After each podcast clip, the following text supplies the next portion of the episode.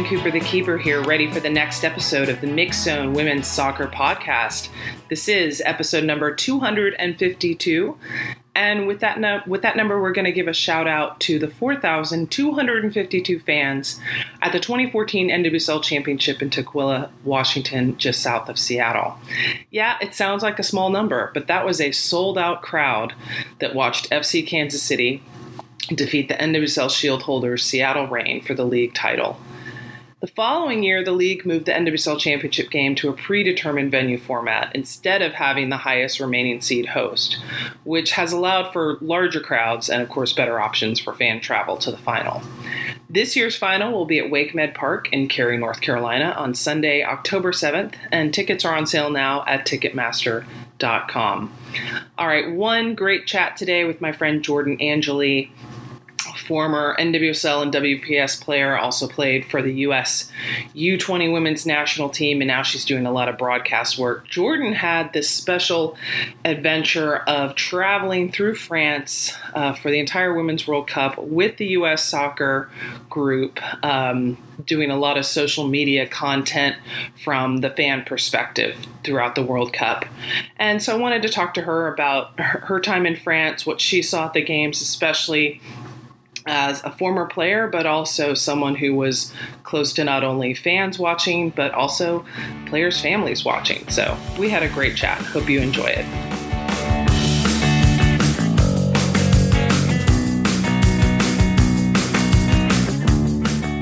All right, Jen Cooper, the keeper, here with Jordan Angeli. We're both just back from France. Um, I, of course, was doing stat work for Fox Sports and having a little bit of a vacation at the end. Jordan, you were working the entire tournament for US Soccer doing social media, fan engagement, traveling with the team everywhere they went. I, I can't imagine how long it's going to take you to recover. Well, I was just going to ask you, Jen, like, are you are you fully back? Because I still feel a little, I feel a little weird. Yesterday, just a day in the life. Yesterday, I was in New York at the ticker tape parade, getting up at 5:30 to be on a float in the parade, and then taking the charter with the team to LA to go to the ESPYS. So I don't really feel like this is real life, but I am soaking every moment of it in. well, I have not been on a charter with the team or in a ticker tape parade or woken up at 5 a.m. Thank God. But I, I'm still walking around like, what day is it? And wait, why aren't people speaking French? I, I keep saying mercy. I people like I've been to now. I'm in my third city in two days, and I keep like people opening the door for me, or like my Uber drivers. I keep saying merci, and I'm like merci, merci. I'm like, no, Jordan, nobody speaks French anymore. You can't show off all your French that you learned, which was like six words. It was not good. But but see that that's all you need as long as you try. And most people don't realize this about the French. As long as you try to speak French, they're they're like, oh, that's nice that you tried. We'll talk English now. Mm-hmm. you know, mm-hmm. or yeah, or if they yeah. or if they or if they don't speak English, you know, uh, pointing can get a lot accomplished. Yeah, you know? and we were in most of the time big enough cities that they deal with a lot of tourists, so they didn't have too big of a deal about it. I, I was happy we ended in Lyon because it was just a really friendly city to get around in. It gave you that French vibe without being overwhelming like Paris. It was it was a great place to end the tournament. Yeah, and to be kind of in the like I would say the center of we could call it the women's soccer capital of the world when you when you think of what you know that that club team has done um, mm-hmm. And I did, I did like that. You know, even though Lyon's the third largest city in, in, France, it's nowhere near as big as Paris. Like Paris is just overwhelming.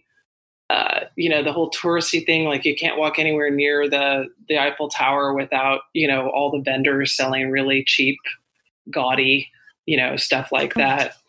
Um, so yeah, I, I did enjoy enjoy Lyon uh, despite the heat. And and I have oh. to ask you, like, how did you know was the team affected by by that much? I mean, like, were they able to adjust training? I mean, thankfully, this is one of the, the benefits of a nine o'clock local kick that at least it was well past the hottest point of the day. But you know, uh, as you guys journeyed through France, I mean, how did how did you guys deal with the heat? You know, I think you really start to appreciate air conditioning, and I did. I wasn't with the team everywhere, so traveling, um, even lodging, I wasn't with the team. So U.S. Soccer has their own uh, media. Own bubble. Own bubble. Yeah, they the team really is secluded, and and that's what they need. And so even if you are a staff member with U.S. Soccer, you're not necessarily with the team all the time. So I traveled mostly with uh, other traveling U.S. media members, which was really cool to see the hard work that those people put in, honestly, the amount of hours they spend preparing to write an article, to going to games, staying up late, talking with each other, discussing uh, what they saw in a game. These people are so such hardworking people, and I think I really began to appreciate it on a different level. This World Cup is traveling with them and seeing how they tell their stories. And, you know, the media is such a big part of what the perception of the team is, especially when you're in France and you're away. From my point of view, I, I wasn't able to watch a lot of the games that were on Fox back at home. Yeah, of course, I did my best to get a VPN and watch as many as I could, but it's just the timing, as you said, is a little bit different. The games were at 6 and 9 p.m. And that's when, uh, by that time in the day, you are starving and trying to find something to eat. and because uh, the, the beginning of the day just kind of is a whirlwind and you, you're going from here to there and so I didn't see every single game, but these reporters and these media members are doing their best to watch every single game. So it was really neat from that perspective. The Heat and the team, going back to your question, um, you know, I think the team said it perfectly when they answered that question during the World Cup is they play in this every single summer. Out of any of the teams in the world, they're the most acclimated to playing in heat. Most of them playing in North Carolina, Orlando, Houston. These are places, Washington, I would even throw in there, that are humid and hot in the summer. And it's, you know, you have to, even if you're not training and playing in that every day, you have to go play games there. So they knew what it was going to take and they had to add that edge mentally to the edge that they already have mentally. It was just a little extra because you could tell in those games they just really figured out a way to continue to play even when the elements were difficult. Plus, they had the deepest team there, so the amount of rest that they had helps them with any kind of fatigue or uh, effects that the heat may have created. And that's what, a great point thing, about about NWSL. You know, just yeah. that. Yeah, they they've had the most exposure to it. But go ahead. Yeah, and just the I can't speak to the resources that other teams have, but the resources that the U.S. Women's National Team has and their staff and the attention to detail they have with nutrition and recovery and all of that, you know, the the people that they're cheering for at the parade yesterday or when they get recognized, they're cheering for their chef, they're cheering for their sports performance person, and they're cheering for their like GM person that manages their team. They they appreciate how much work those people have put in to help them uh, take some of that lo- that that weight off their shoulders, right? Because Dawn Scott, their sports performance person for the U.S. Women's National Team, was telling me yesterday that they think they made over 3,500 shakes for the team over the course of the month. And those are recovery shakes wow. to breakfast, sh- you know, like sh- anything, but that's really on the recovery and that nutritional aspect of what how they prepared to go into games and how they recovered after games. So that's incredible. And to have that resources is it pays off and they really appreciate I think the resources that they have. And when you think about operationally and logistically, everything that you need to be able to have for a month long tournament, you know, with probably up to a week before, you know, being abroad. So, five weeks in a foreign country, not only do you have the 23 players, but you've got the coaches, the staff, all the support group. So, and, and you think of the training gear, uh, like I said, the, the, the shakes, the uniforms, the poor people doing all the laundry for the team. Oh, yeah. And they cheered for and, him too. They definitely gave him a cheer too. Ryan Dell, he's amazing. And then you think about in the the trophy ceremony at, at the end after they win, and they're all wearing jerseys that say champions 19 on the back. Like that's, mm-hmm. you know, 23 shirts that they had to have ready that, of course, you don't want the team to see until afterwards. You know, much, much like I was so pleased in the stadium as we left, um, the, the, the merchandise stands already had t-shirts up that were, oh, they did, you know, yeah, that, that were USA champions. And I'm like, oh. yes, score. I, I, I bought several. I was like that one, that one, that one, that one. Thank you. or actually, actually, I was, I was like sa sa la ba yeah XX yeah. yeah yeah. oh, it was yeah. I didn't notice that, but um, I think I was still just like on a a high of what had just happened, and it, I kept telling people like I can't believe that just happened and yeah. I think that's just like our natural response is like, I can't believe it just happened. But I, that was what was supposed to happen. Like they were the best team in the world. They have shown their dominance for the last few years. And it was like, if it happened any other way, then I really couldn't have believed it. But like that was just, it was, it was how it's supposed to be. And I was so pleased that the final was not a blowout because I mean, I mean, I didn't feel there was any way that the U.S. was going to lose, but I also feel mm-hmm. like you want a good game. You know, that's yeah. that's better for the sport, better for the ratings. I, I think our team always plays better when they're given a challenge. You know, and I don't think we would have seen that moment of brilliance from Rose Lavelle if it was, you know, a rollover match. Yeah, I I agree. I did predict it was going to be four to nothing, and it was a little. So my role with U.S. Soccer throughout the whole, turn, whole tournament is I took over one of their Instagram accounts, which is all based around their fans and mm-hmm. the culture of U.S. Soccer fans. So it's called the Instagram account is called since 1913, mm-hmm. and then I, I took over Snapchat. So I'm I'm very focused on what's going on in the stadium, around the stadium, pregame, and then you know what the what's happening during the match. And for me every single game during the world cup i sat with friends and family. So i'm sitting next to tobin heath's dad or next to sam Mewis's parents in front of uh, or behind crystal dunn's dad or christen press's father. So i'm in these really unique uh, places. And it also brings up things that you just forget about when you're a player. And I think it was really cool that I got to document it because of that fact. So when that moment happened in the final, well, first we were getting super antsy because we weren't used to like going through a game 15 minutes in and not having a goal. So we're like, right. The first, we were like, can it be halftime already? Especially with that little push that the Netherlands had towards the end of the first half. I think everybody was just like, okay, blow the whistle, blow the whistle, blow the whistle. Um, and with that terrible challenge on Kelley O'Hara, it was just really scary. Her parents and family were sitting right behind me, and that's just like a very a tough spot to be in, you know. Um, not really know what happened, and to see that we were sitting on the upper tier of the stadium, you're far away.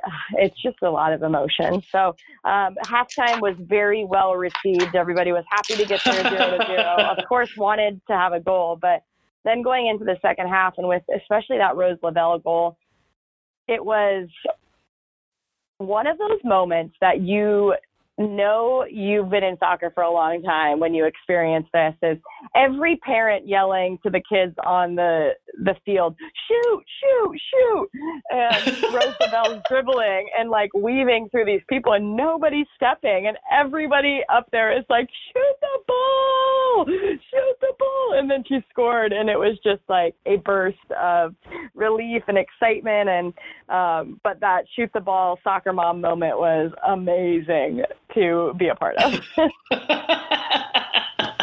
well, and and to see different faces come forward, you know, um, I, I loved in the semifinal that we got a goal from Christen Press, and not just a goal, but a header goal.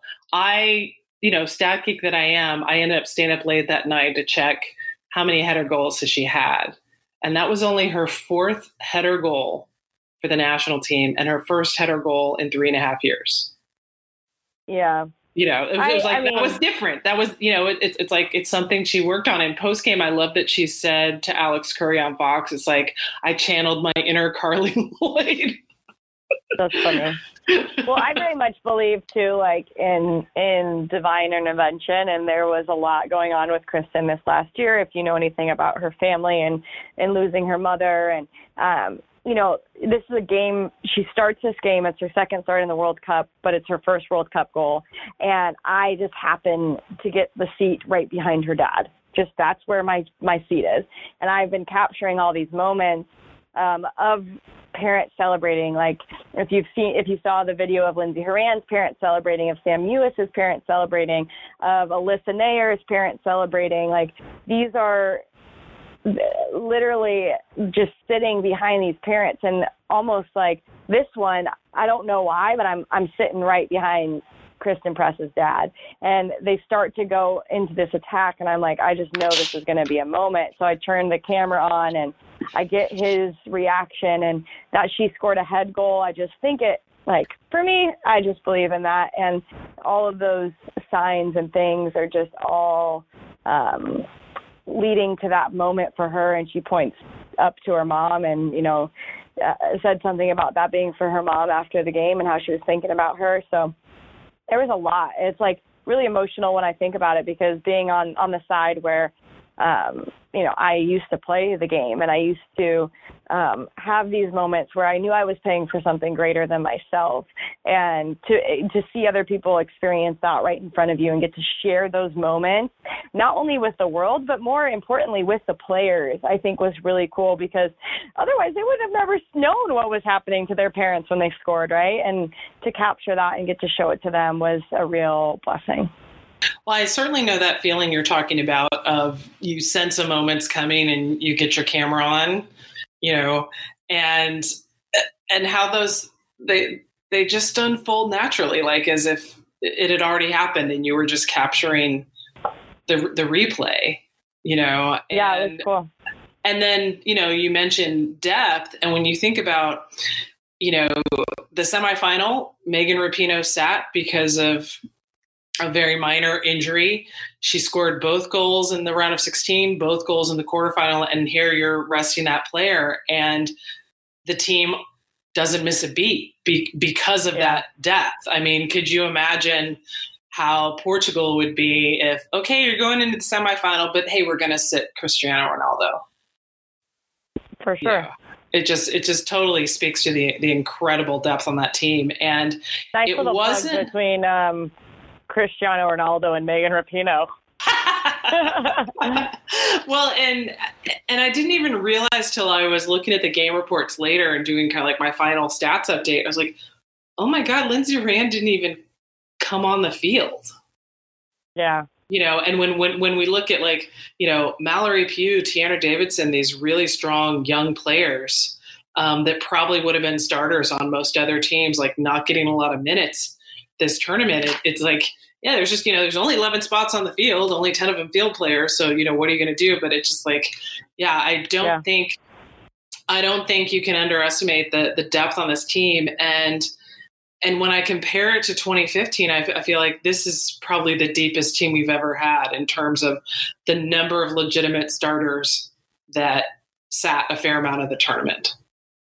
I don't think we've ever seen a team as deep as this team, just with their ability to execute in key moments. It's just, I don't know. It, it's hard to think with how much growth there's been in women's soccer over the last 20 years that uh-huh. this team and what they did at the World Cup with these other teams getting better and better, right? England, they beat they beat France. They beat these teams who continue to get better, and I think those right. teams are better than any other teams that we saw. Maybe Germany um, can be thrown. Like Germany's had some solid teams over the years, but just the quality of opponent too in particular games.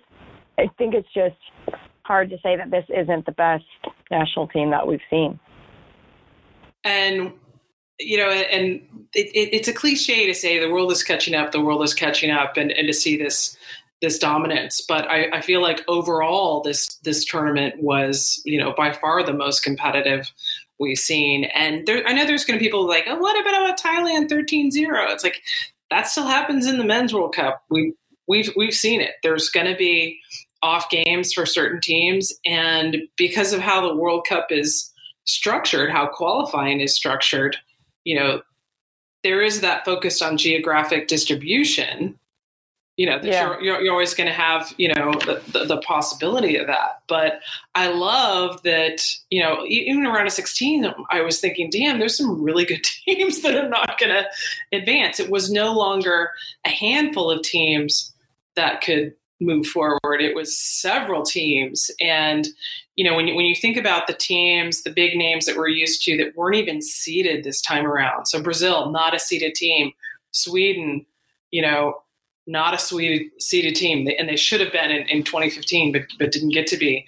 Netherlands, you know, first World Cup last time, champions of Europe in 2017, making their, their first World Cup final. And they had to go through uh, the UEFA playoff for qualifying. So it's just, mm. yeah, it was mm-hmm. it, it, was so delicious the whole month, and, and I think now we're all on that kind of down part of like, wait, what do you mean? There's not two or three really emotional, meaningful soccer games on TV every day? That's always the weirdest part of the tournament. I think is going from the three games a day to zero games. You're like, what? Yeah. But um, also being there, it was very nice change of pace, uh, saying like, "Oh, I can sleep in and take um, some time to breathe today." That's always good. Well, and thankfully, we're it's a weird thing to say, but we're in the middle of NWSL season, unlike you know England's league or Bundesliga or Spain or Portugal. Uh, but you know the players are going to be coming back to NWSL next week. We've got games this weekend. I, have been so pleased to see you know Megan Rapinoe, Alex Morgan mention the NWSL in their major media interviews, which is huge. And I feel like we're in such a different place than 2015, where you had some players that retired immediately following the World Cup, or some who were injured, like Alex Morgan and Sydney Leroux, and couldn't finish the rest of the season.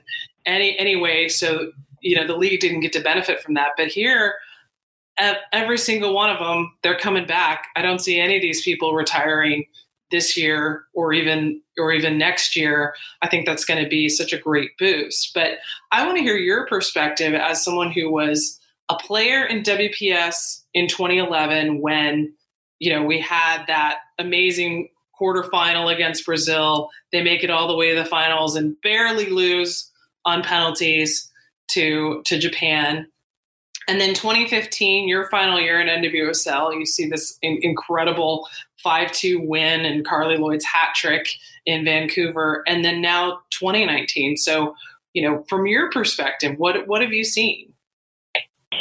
Well, this will be the first year that I'm not dealing with like something crazy after a World Cup. It's just back to life as normal. The the first time, as you mentioned, 2011, I had torn my ACL for the third time, so I wasn't actually playing in WPS.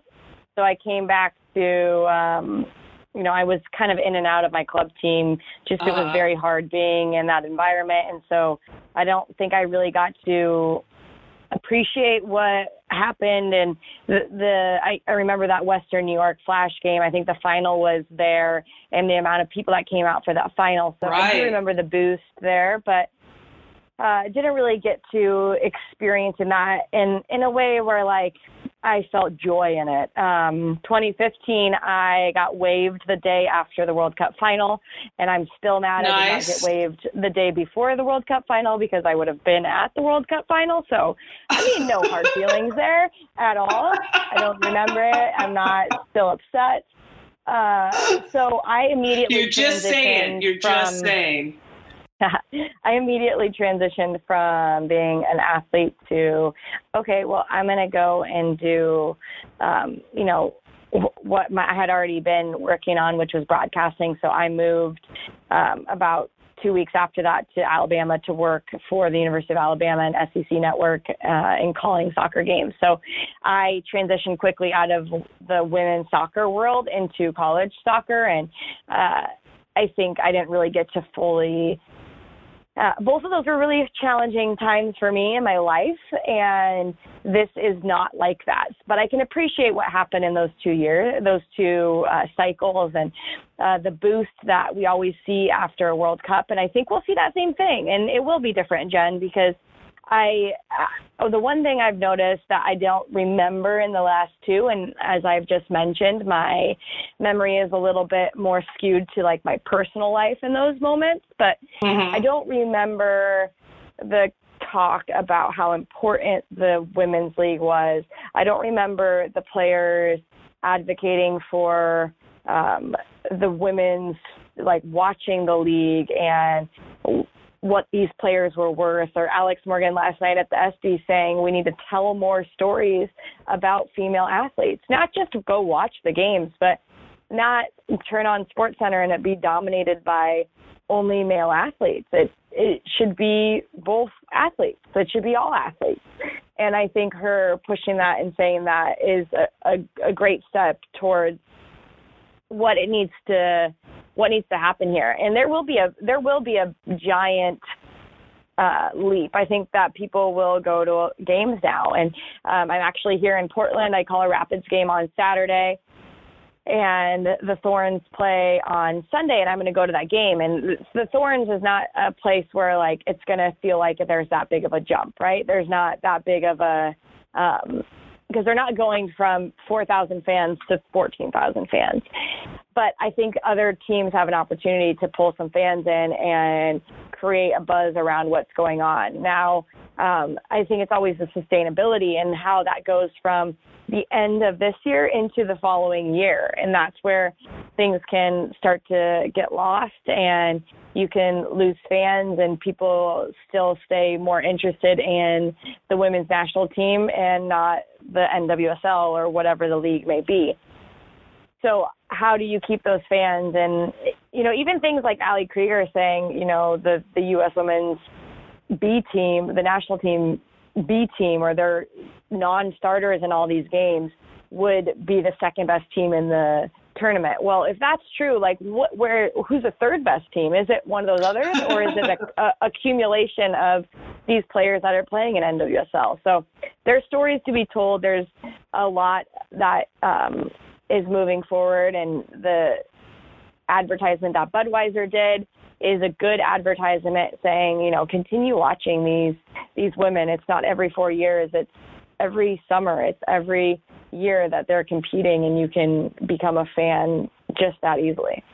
Well, I'm glad you brought up Budweiser because that's huge too. Um, even though I would say that the league kind of bun- bungled the announcement of it, the fact that they finally have a major national sponsor who which includes naming rights for the final and, and some other elements is like thank you you know and, and here here's a sponsor that's already been a sponsor um, you know for us soccer obviously has been a sponsor in many sporting areas so knows how to execute sponsorship if that makes any sense mm-hmm. like, like i mm-hmm. i was already thinking i'm like oh this is great i can talk to the local Budweiser rep in Houston of, hey, don't you do you want to come out to our dash parties and advertise that, you know, that kind of thing. It's it's such a natural sporting thing. And and I love that it's not a woman's brand or a children's brand or a household product brand. I love that it's a brand that it already has a definitive sports connection.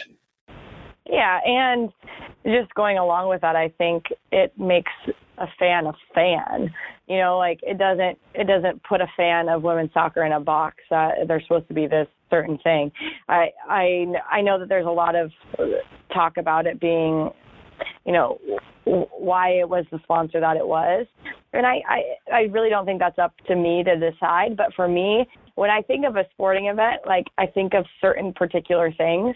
Um, a lot of the times, it's like hot dogs and beers, right? Like I don't really, yeah. I personally, personally, I don't have either one of those at a game, or, uh, like hardly ever. But that's what I think about when I think about sporting events, and I think it's nice that that is it's just showing you that this is a sporting event. It's not a it's not a women's sporting event. It's just a sporting event. Yeah, yeah, and and that's why I, I too I like that. It's like it just says it just says sports. It doesn't say yeah. charity. Yeah. It doesn't say girls. It's not you know what when I because you know I do this regularly when I go back and watch you know WUSA highlights and they had like the era detergent you know soccer mom of the month and you know stuff like that where you know i know what they were trying to do but I, I, I think the mistake that we keep seeing made is the assumption of who the fan base is without actually doing the research on who the fan base is. Um, and and yeah. I saw I saw MLS do the same thing where, where they tried so hard to promote to families starting out. And it's like, yeah, that is part of your base, but that's generally not your week in, week out ticket base. They're not going to spend the most money, you know, because if you've got kids, then concessions and parking add, adds up pretty quickly, you know. And and I've seen with from when I was still uh, you know, working at, at, Soccer for All, it's like the demand for merch coming was not I want something for my kids. It was I want something for for me, and it was you know I don't I rarely sold anything smaller than an adult large. You know, so yeah, it's um I think at some point too, when you're marketing in these leagues and you have a consistent league for a number of years, your fan base is going to be transformed, right? We have now had the privilege of growing up with the game of soccer since we were very young. Like I started playing when I was five, and most people that are my age played soccer at some point in their life. And I think that those are the fans that you have now. And even with right, even with uh, w- women's soccer and NWSL, you have had fans now for seven years. So if there was a 14 year old, they're now 21, and that's just a different fan than a 14 year old. And it's a it's a maturing audience. I'm not saying you can't still try to promote to these families and inspire young kids to believe that they can do whatever they want but you also want to tap into that new, not new, but developed base of fans who are saying like I've been here since the beginning and I've grown and I've become an adult and my passion is soccer. It's not like inspiring. I, I'm not keying into the inspiration for younger athletes. I'm keying into like we're going to dominate and this is my team because I love what they stand for. Right, and, and I, I, feel like that's that's the the missing piece. That's the final piece that that we're approaching, where it's like it's a sport. It's not a women's sport. It's a sport. It doesn't have to be inspirational, though it will often be inspirational. Mm-hmm. You know, mm-hmm, and, mm-hmm. and, and as we've seen with you know, I I would call like you know the amazing transformation of Megan Rapinoe over over the last year, where it's like she was already a personality and you know a, a celebrity of some sorts and, and, a power player on this team, but to see her do it for the entire tournament, world's biggest stage, with all the political and social issues swirling around her, and it never seemed to bother her like it was like it was like next level Megan Rapinoe that we didn't know exists, but she's like, "Hey, here I am, bitches, deal with it."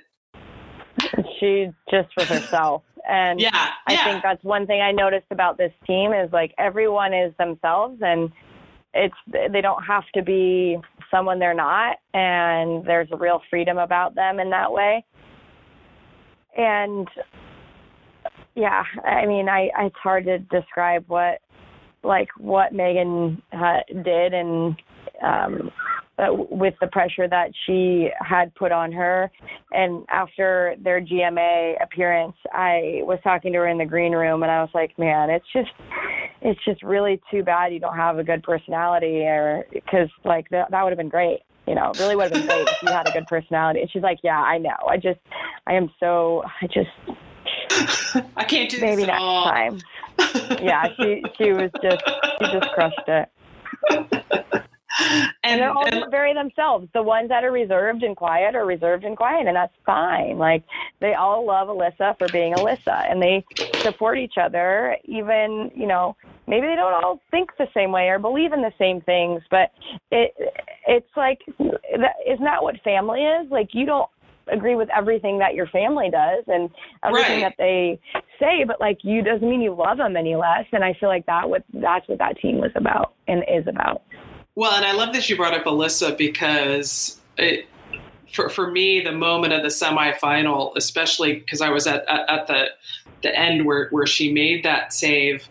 Um, you know, keepers rarely get moments, but it only takes Hmm. one moment for a keeper to you know to really shine. Like a, a- forward's going to get several opportunities and it's okay if they don't score the goal the first or second or fifth time as long as they you know get some goals right? But but you can't keep letting in goals as a keeper you know? So for so for her to have that moment stopping a pk and sure it was a weak one but she still had to dive the right direction. You know we saw in in in the final the netherlands keeper go the wrong direction when you know Pinoe took a kick. But i i was rewatching some of the game when I got back because obviously you get you get better angles on TV, and I Mhm. love I Mhm. love that after she saved it and everyone's running up to to hug her, her game face never leaves her face. Her face doesn't change. Oh, she was like, "What are you guys yeah. doing? Go play yeah, the game." it, yeah. It wasn't till post game when, of course, they all sprinted out to to hug her. Then you see the smile and the relief. But I love that she's like, "No, no, this is this is who I, you know that. Yeah, everybody was who they were. I love that Rose Lavelle has these ridiculous moves, but she's also ridiculously tiny." And, and always had her shorts tucked up into her shorts with her really long socks pulled over her knees. And, and my sister, who's with me, was like, okay, she's kind of making me think of Mary Catherine Gallagher from Saturday Night Live. That's hilarious. You know, you know but, but, but and, and, and and watching the post game trophy presentations where so they're doing the the ball pre- presentation. So she's got the bronze ball. She goes across the stage. She's facing where the camera is, but she's up there alone. She's waiting for silver ball and gold ball, and she's like, "Look around, like, what am I supposed to do? What am I supposed to do?"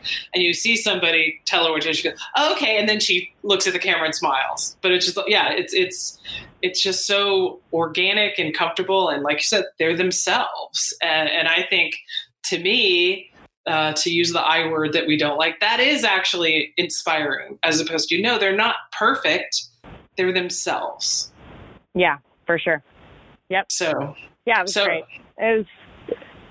It ended the way it was supposed to, and I think they're really going to gonna have a humongous platform. They've already they've already had a platform, and it's just getting bigger and bigger. So, last question for you. Give me, give me, give me one story of your favorite behind the scenes moment. You know, whether it was around the team or not, of just like your your four plus weeks in France. Like, what kind of Ugh. moment is going to stick with you, or just randomly make you laugh when it you know crosses through your brain three years from now? You're like, oh my god, I can't believe I lived that. Uh, just uh, there were so many moments, so it's really hard to pick one thing that happened that was my favorite thing. But uh, you just mentioned Alyssa, so this is going to be something that I will always remember. Is um, that PK? Well, first off, she made that ridiculous save in the first half, and the only two people standing up after she made that save in our sections because it was a, it was on the opposite side of us were me and her twin sister, and we looked at each other and we're like, "Oh my gosh, that was ridiculous."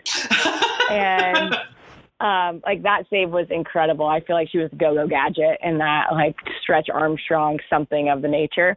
And then uh, in the second half when she made that PK save, I was standing right next to her mom, and I had told her parents um, earlier in the tournament. I was like, I left Colorado going to the World Cup, and there was all this talk already about Alyssa and Hope Solo and who is going to be better and could she fill the shoes and blah blah blah. And I'm like, just give her a break and let her live her life. You know, like let her have the opportunity to be good.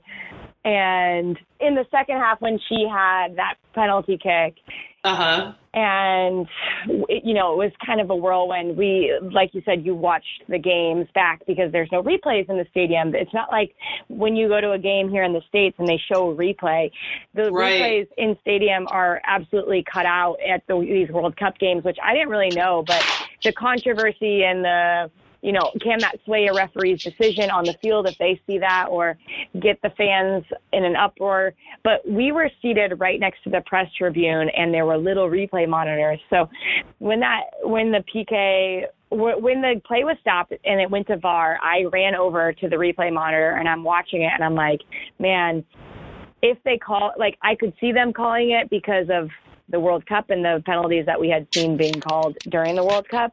But right. I could also see it not being called because it wasn't clear and obvious that Becky did anything wrong. It looked like to me Ellen White's kickback is what kicked Becky. It wasn't Becky kicking Ellen.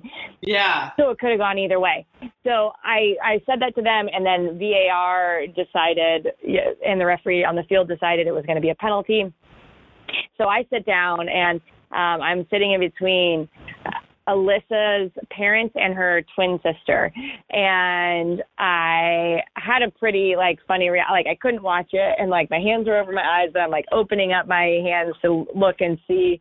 And I watch her save this and then celebrated with her mom. And as I'm hugging her mom, her mom was like, You knew it, Jordan. You knew it.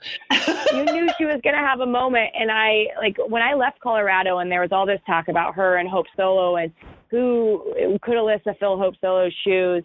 And I just wanted her to have the ability to be her and like play her game and and for people to stop talking about it right yeah especially because she's a person that doesn't want that attention. She doesn't like thrive off of that. That's just not who she is as a as a person. She's super internally motivated and um, is is not into showing everybody like yeah. I don't know. She just is personal. Like she keeps everything pretty um, to herself. And and I just left Colorado feeling this peace that like Alyssa was going to be fine and that she was going to have a moment that was going to define really who she has always been. And I thought that was the perfect moment. And her mom telling me like, you knew it, Jordan, you knew it. And she's like so happy. And her dad is fist bumping and her twin sister is like screaming just to experience that was a pretty cool thing, especially to a person that I have been friends with for a long time. Uh, to see somebody's hard work uh, pay off in a way that, like, now the world knows how good she is was really cool.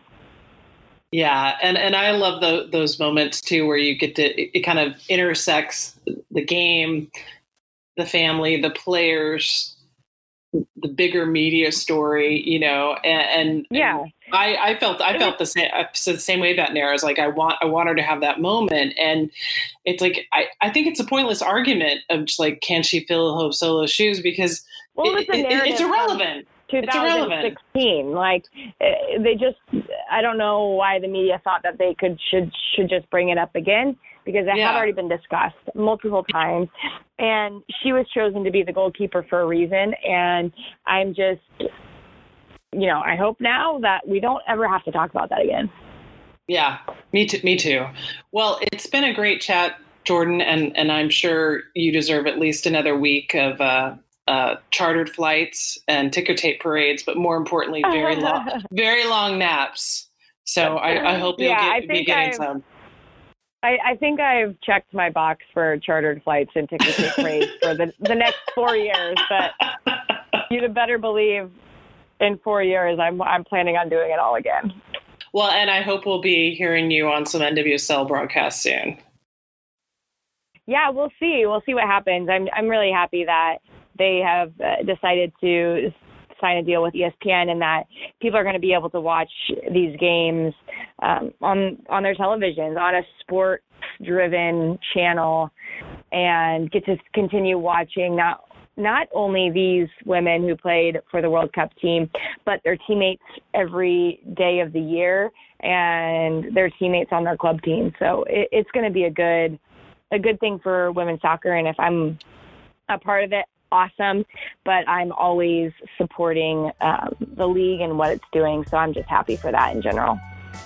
Awesome. Thanks so much.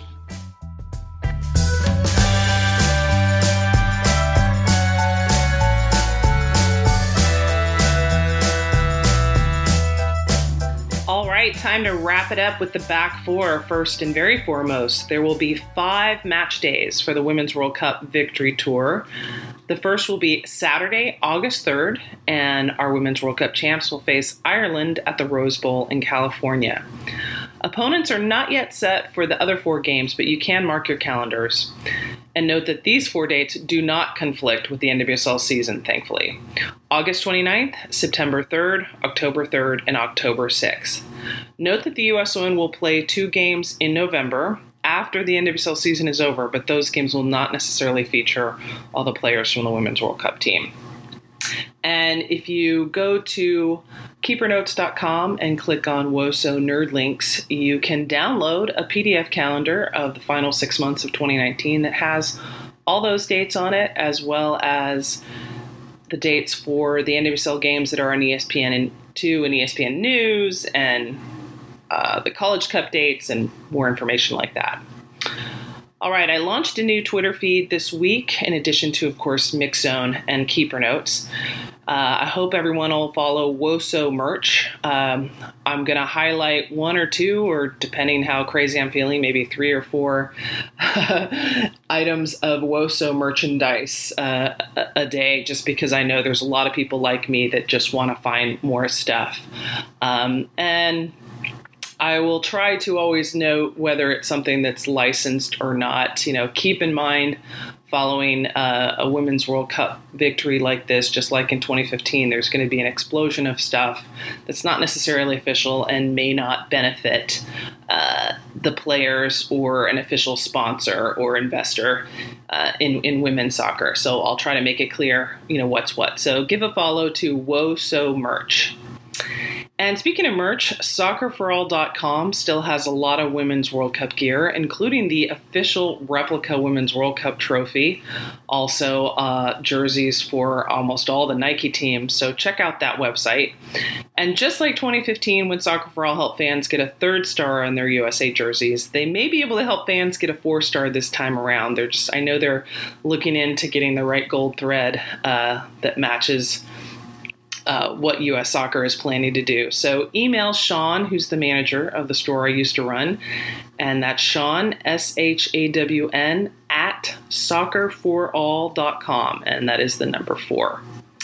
And last but not least, uh, you probably missed the tweet from NWSL, but as I mentioned in the open, tickets for the NWSL final are on sale now at Ticketmaster.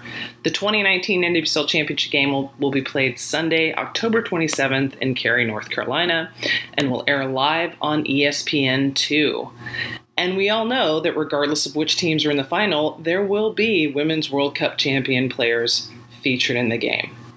All right, that's it for this episode. Thanks to everyone for listening, especially thanks to all people who are listening for the first time because you just got so swept up in the Women's World Cup that you wanted to find more women's soccer content. And as always, thanks to Sean for putting this all together. But now she's anybody's girl.